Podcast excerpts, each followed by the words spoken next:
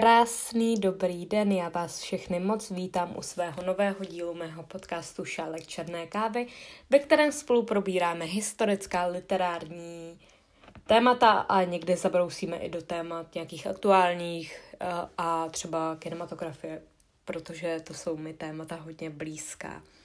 Hned ze začátku vám chci moc poděkovat všem, kteří jste se účastnili mého výročního historického kvízu na mém Instagramu. Pokud mě tam nesledujete, ještě můžete uh, sledovat Šálek černé kávy. Tak tam vlastně před pár dny tak vyšel výroční kvíz, kde jsem se vás ptala na otázky, na 12 otázek z předešlých epizod a účastnilo se ho docela hodně lidí, takže to jsem moc ráda. Eh, nějaké nejlepší výsledky tak byly vyhlášeny za 24 hodin, ale pokud jste ho nestihli, tak si ho můžete uh, pořád stále vyplnit. Je uložen ve výběrech na mém Instagramu a vy si můžete zjistit, jak na tom se svými historickými znalostmi jste.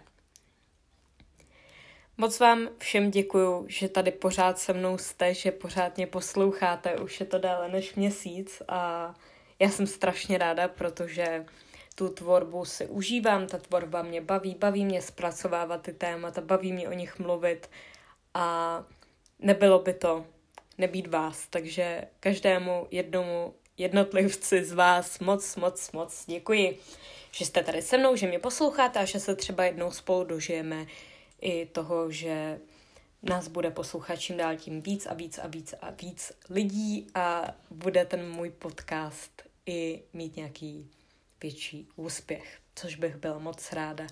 Určitě nadále doporučujte a sdílejte můj podcast, protože takhle se dostane k nejvíce lidem a já tím pádem mohu mluvit a dostat se k tomu většímu okruhu lidí, které zajímá stejn, zajímají stejná témata jako mě.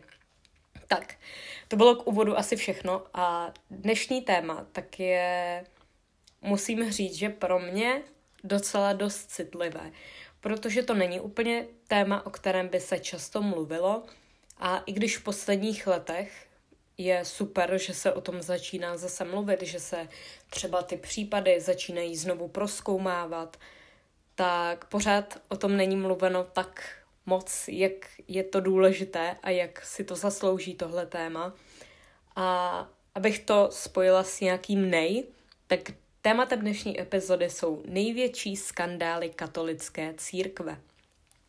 Budu tady mluvit hlavně o sexuálních skandálech, protože v posledních letech tak je to hodně řešené téma a já si myslím, že si všichni zasloužíme se o tom dozvědět něco víc než uh, z tříminutové reportáže na, uh, ve zprávách televize Nova protože nedávno jsem uh, na nějakou takovouhle reportáž narazila a určitě to nejsou nějaké adekvátní informace a zdroje, kterým bychom mohli stoprocentně věřit. Každopádně, pokud vám to vyhovuje, dívejte se na co chcete, ale pokud se chcete dozvědět něco nad rámec uh, průměrného Čecha, který si sedne večer a kouká se na televizi Nova, tak vítejte. Eh, co se týče těch sexuálních skandálů, tak já tady budu hlavně mluvit o nějakém zneužití a znásilnění uh, lidí duchovními. Každopádně, co bych asi chtěla na začátku hned zmínit, tak nedávno jsem se koukala na film a na dokument o znásilnění asi 15 jeptišek řádových sester rudou armádou. E, je to teda historická událost už pár desítek let zpátky, ale zrovna tohle mi přijde tak naprosto odporný, protože když se uvědomíte, jak někdo může znásilnit něco e, tak čistého, jako je ta duše řádové sestry, jako každé znásilnění je hrozně špatné, jako když se uvědomíte, že tito lidé, tito duchovní, tak znásilňují tříletý děti, tak je to šílený, ale uh, četla jsem nějakou, nějaký článek od psychologa, eh, nějakého amerického psychologa a ten vlastně psal, že, a ta myšlenka mi přijde dost zajímavá a důležitá, že když někdo znásilní řádovou sestru, tak je to jako kdyby jí znásilnil dvakrát. Znásilní jí jako tu ženu, jako osobu, jako jedince, ale také ji znásilní jako tu služebnici Boha, která se třeba vzdala toho sexuálního života, drží ten celibát a rozhodla se sloužit Bohu. To je jenom takhle na začátek. Eh, aktuálnější případ, tak si vybavuji rok 2015 a konkrétně Indy, kdy skupina šesti mužů znásilnila řádovou sestru. To, co bych těmhle lidem nejradši udělala, tady ani nebudu zmiňovat, protože bych asi byla zablokovaná, ale je to něco tak strašně odporného a nechutného, že jenom o tom mluvím, tak zvyšu hlas, protože mi to přijde tak hrozný, že jsem z toho úplně naštvaná a nejradši bych tady těm lidem, no to je jedno. uh, pojďme už na to téma. Sexuální skandály katolické církve, tak nejčastěji byly a jsou stále zneužívání a znásilňování chlapce a dík, dívky od 3 až 16 let. Je to asi to nejzranitelnější období dětské a potom mladistvé.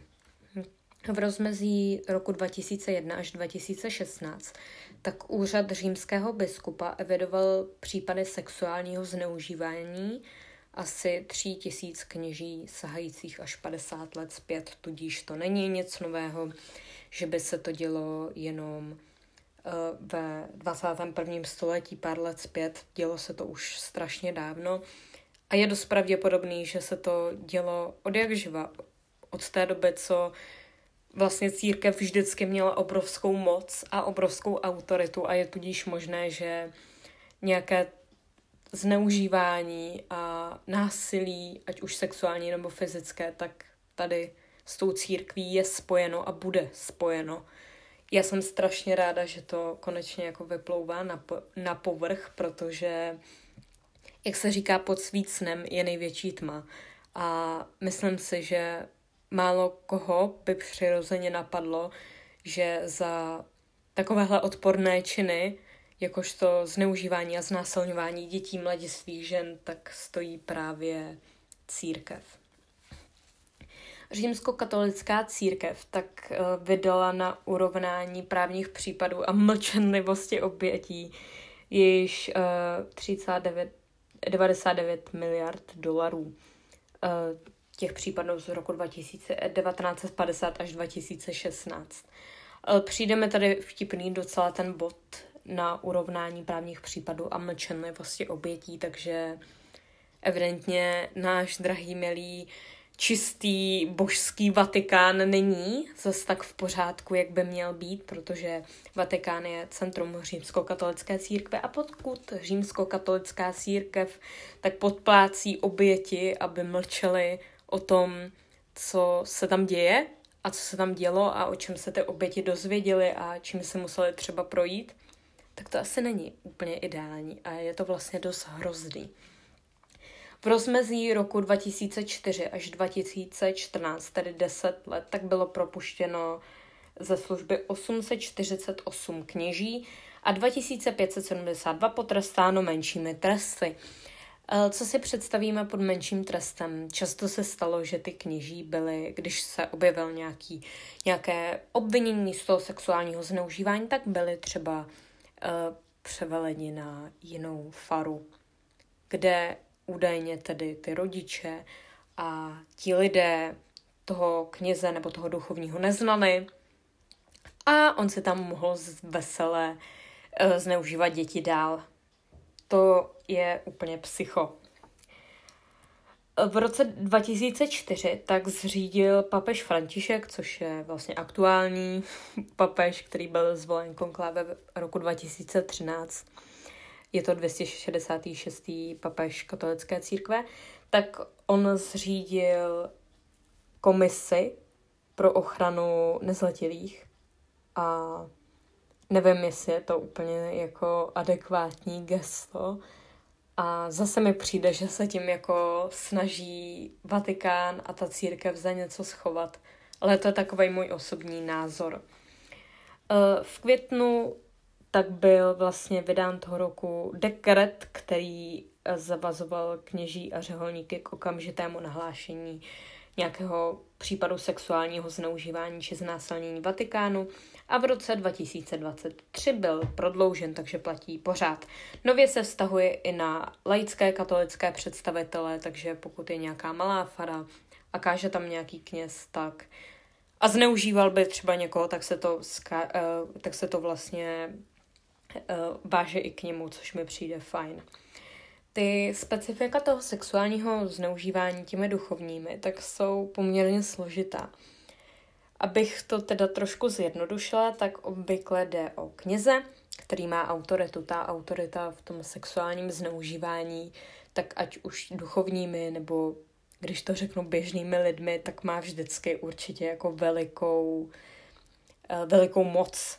Jako oběť se vybírá zranitelný jedinec, což opět vidíme v tom tu podobnost zneužívání, uh, zneužívání jako celkově, protože si vybírá uh, ten agresor někoho, kdo má třeba špatné domácí prostředí, zažívá domácí násilí, zažívá uh, nějaké prostě třeba duševní poruchy a často nejde pouze o nějaký fyzický kontakt, ale jedná se o takový milostný vztah, kdy ten kněz nebo ten duchovní tak tomu dítěti konkrétně může nabízet různé dárky, může mu říkat v pohodě, promluvíme si o tom, já jsem tvůj kamarád, já bych ti nikdy neublížil, potom jak to dopadne, ty děti si na to často vzpomenou až po letech, protože uh, funguje tak lidský mozek, že pokud si něco nechceme pamatovat, tak je dost možné, že to dokážeme jako vytlačit, pokud se jedná o nějaký traumatický zážitek. Podle kaplana Marka Drábka, což je teda český kaplan, tak se jedná o čin horší než zneužití učitelem nebo třeba skautským vedoucím, eh, protože ten zprostředkovatel tak je ten duchovní, to je zprostředkovatel božího slova. Ty děti se cítí, jako by je zneužil Bůh, protože to tak jako je, nevím, co bych k tomu jinému řekla. Každopádně tohle je konkrétní názor toho Marka Drábka. Já nevím, jestli jde úplně dělat rozdíl jako ve zneužíváním, ať už toho agresora nebo té oběti, protože zneužití je komplikovaná, složitá a hrozná věc a nemyslím si, že jde říct, že je nějaký zneužití horší a některý lepší. E, církev hlásá morálku, etické hodnoty a apeluje na sexuální čistotu. Tudíž proč by sakra duchovní znásilňovali děti, jo? Protože církev přece apeluje na to, abychom, já nevím, měli třeba pohlavní styk až po svatbě a potom se děje něco takového, kdy se v těch řádech těch knězů objevují prostě pedofilové, kteří ty děti zneužívají opakovaně. E, jsou to takový manipulátoři, snaží se prostě jako každý sexuální agresor tu oběť zmanipulovat a to je hrozný. Následky si ty oběti, jako u každého zneužívání, tak nesou celý život. Často nejsou schopny navázat třeba sexuální vztahy, mít rodinu, žít normální život, když to tak řeknu. A někteří těch případů není zas tak málo, tak se zabíjí, spáchají sebevraždu. Protože ten tlak, který oni zažívají, když se uvědomí třeba, co se stane, tak musí být hrozný. Já vůbec si to asi neumím představit. A myslím si, že většina lidí, kteří to nezažili, tak si to neumí představit. Ale je to tak a je to bohužel smutná pravda, že potom ti mladiství často ten tlak a často třeba tu, tu vinu, kdy se můžou obvinovat jako sami, tak nezvládnou a spáchají právě sebevraždu. Pokud jste si mysleli, že uh, státy jako Vatikán, Německo, Rakousko, uh, stát uh, Spojené státy americké, tak jsou ve zneužívání dětí jediné a že České, České republiky a Slovenska se to úplně vyhýbá, tak to vůbec není pravda. Protože v České republice tak je několik případů, myslím si, že i minimálně desítka, dvě desítky případů, kdy právě nějaký katolický kněz zneužíval mladistvé nebo zneužíval děti. Konkrétně tady mám jeden příklad.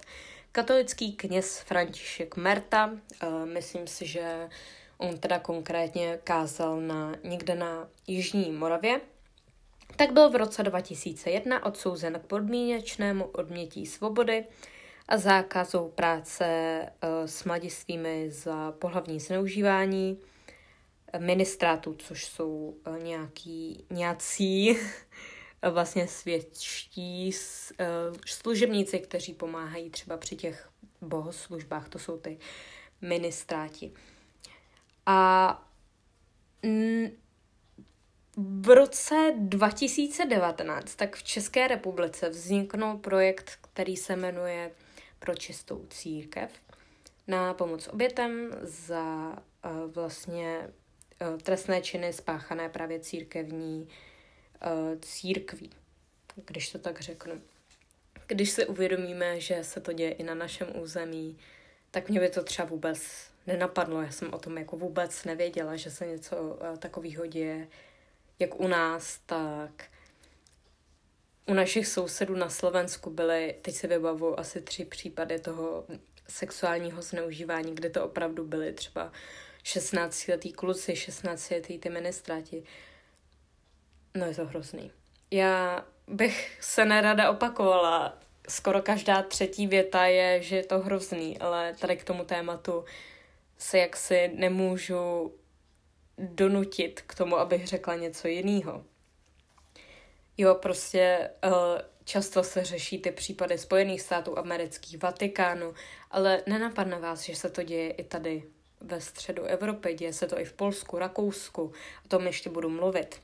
Spojené státy americké, tak tady mám uh, jednoho, uh, jednoho konkrétního násilníka, který se jmenuje John Geoghan, ono je to nějaký, uh, nějaká prostě složenina nějakého filadelfského jména, já to ani nedokážu přečíst.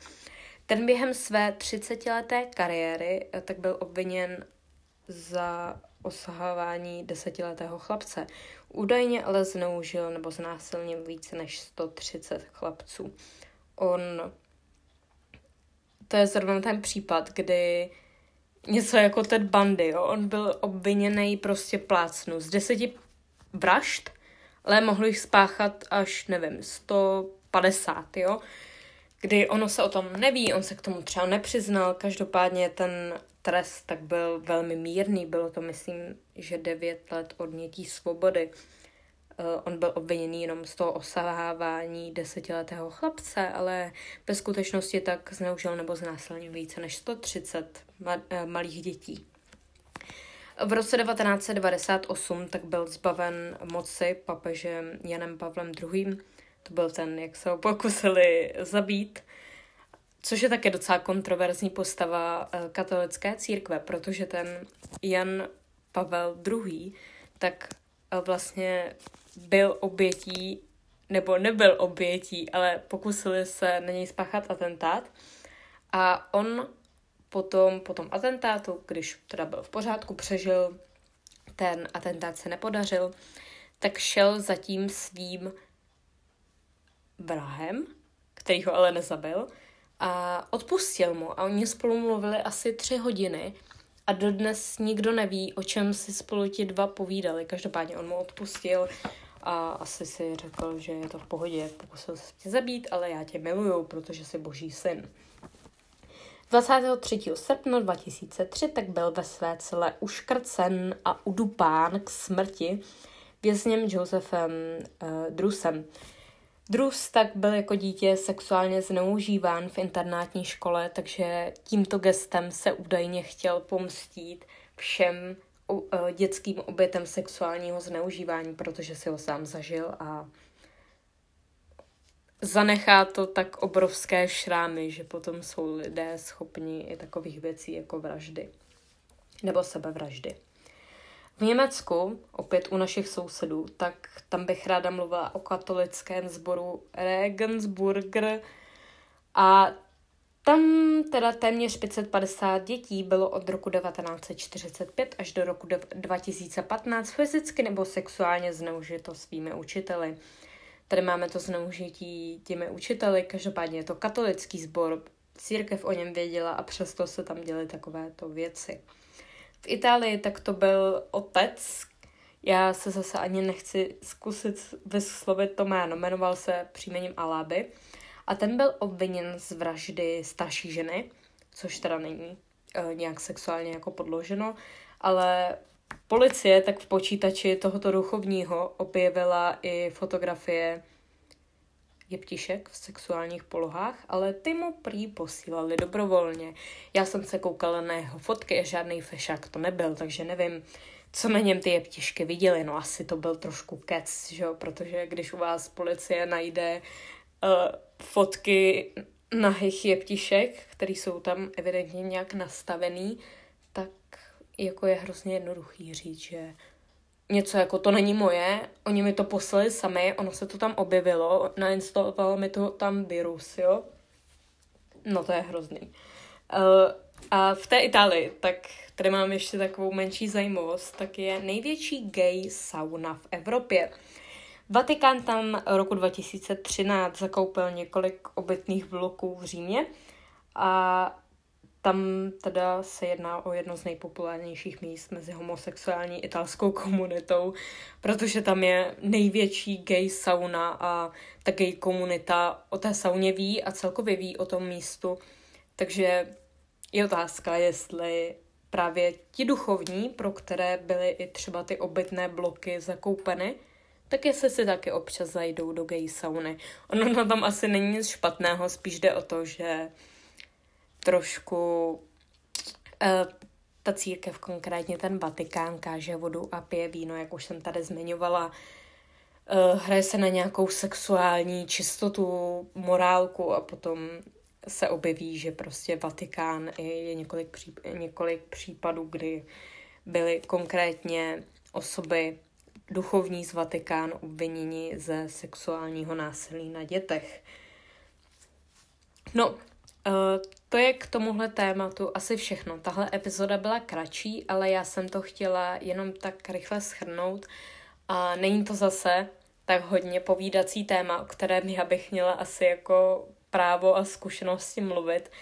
To bych se tady musela pozvat nějakého duchovního a k tomu ještě nějakého eh, psychologa, protože to určitě není lehké tomu porozumět, ani není lehké o tom mluvit stoprocentně správně a korektně, takže pokud uh, s nějakým mým názorem nesouzníte, tak je to naprosto v pohodě, protože tohle je něco jako hodně kontroverzního. Pokud teda nesoudíte, uh, nesouzníte s tím, že já říkám, že je to naprostá odpornost a vy si myslíte, že sexuální zneužívání dětí duchovními je super, tak to se na sebou asi zamyslete, ale to si snad žádný můj posluchač nemyslí.